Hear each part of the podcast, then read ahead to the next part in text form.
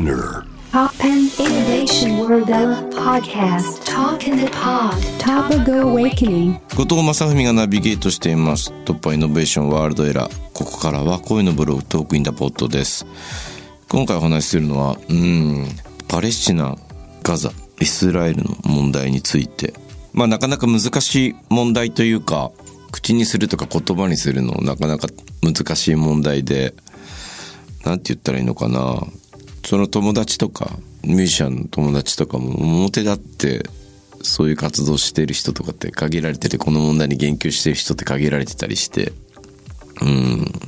本当に複雑だからこう学ばないといけないことが多すぎて、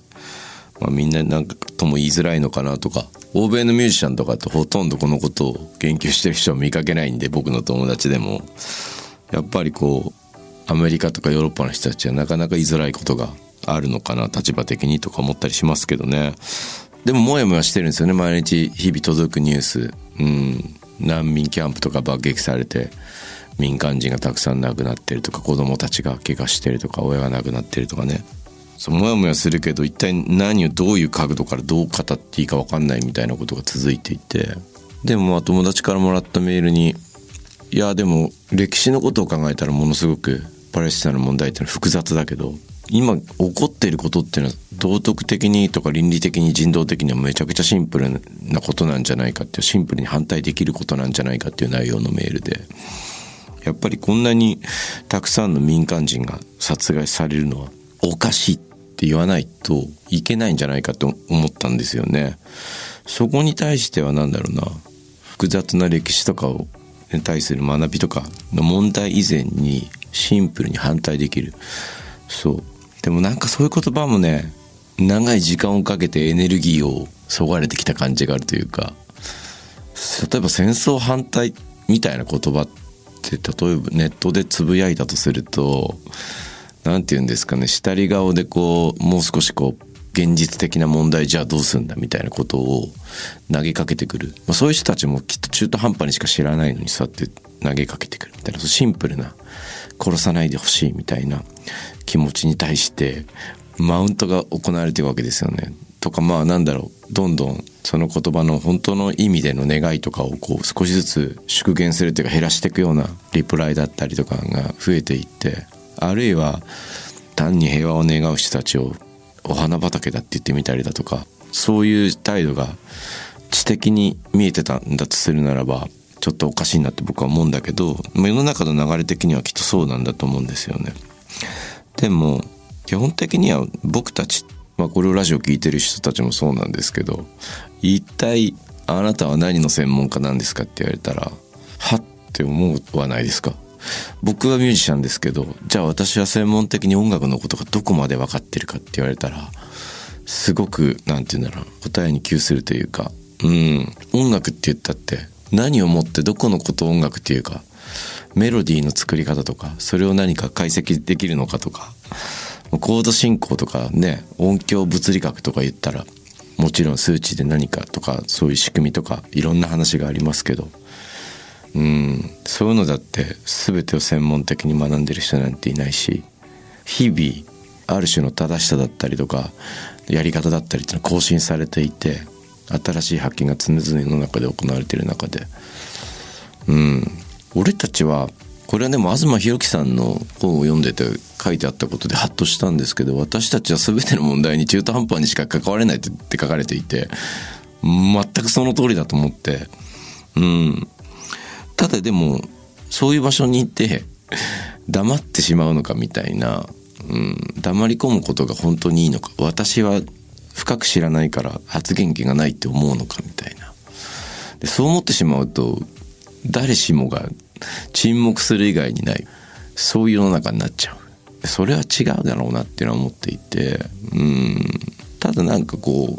う学ぶ姿勢とか私の考えてることとか思ってることがまさに明日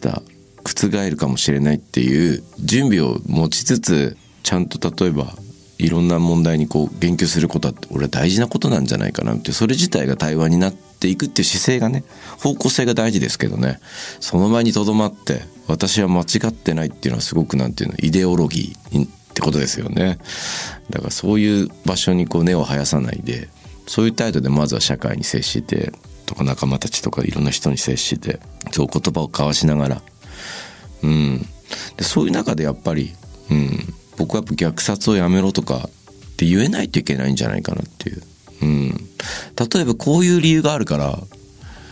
虐殺が行われてますなんて成り立つのかなみたいな。どんなに複雑な論法を使ったとしても病院丸ごと爆破していいわけないでしょっていうかそこにいる患者たち殺していいっていうのはそういう判断をしてるってことですよね。それに対しては歴史の複雑さを超えて今現在行われている殺戮殺害ってことに対しては俺は声を上げていいんじゃないかなって思うんですよね。うん。だからその上でもちろん歴史的にどこまで巻き戻してこのイスラエル・パレスチナ問題を話し合う始めるべきかっていうのはもっと俺たちよりも強い力でなんか描かれないといけないことなのかもしれないけどそれだって市民の小さな声の集積以外ある種の強く書かれた物語みたいな国と国同士とかその非対称な国と地域みたいなところで描かれた物語を引き戻すパワーなんてないような気がするからちゃんと俺たちはうんどこの誰の傍らに立つかっていうのを間違っちゃいけないんじゃないかみたいなそう。だから唯一そうだな自分が専門性があるとするならば僕はこの社会とか世界を生きる市民の一人だみたいなそういうところは誰にも変わってもらえないところだと思うからそこに身を置いてあらゆる人たちのことを想像して兵士たちだって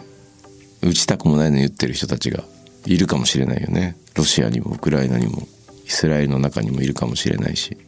ユダヤ人の中にも今回のガザへの攻撃を反対してる人がいるんだっていう話は聞きますしうん。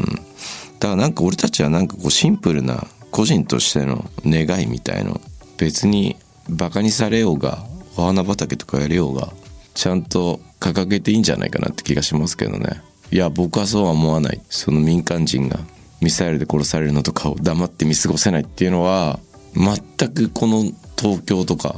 日本にいたら思い浮かばないことかもしれないけどそのリアリティを持ってはね全てが画面の向こうだから。でもやっぱり声を上げるのをやめてはいけないし苦難にねうんその真っ只中にいる人たちのせめて僕たちはその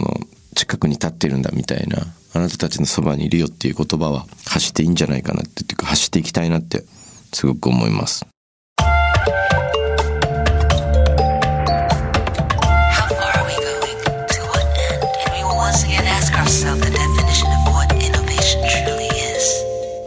Listening to J-Wave Innovation World Era podcast.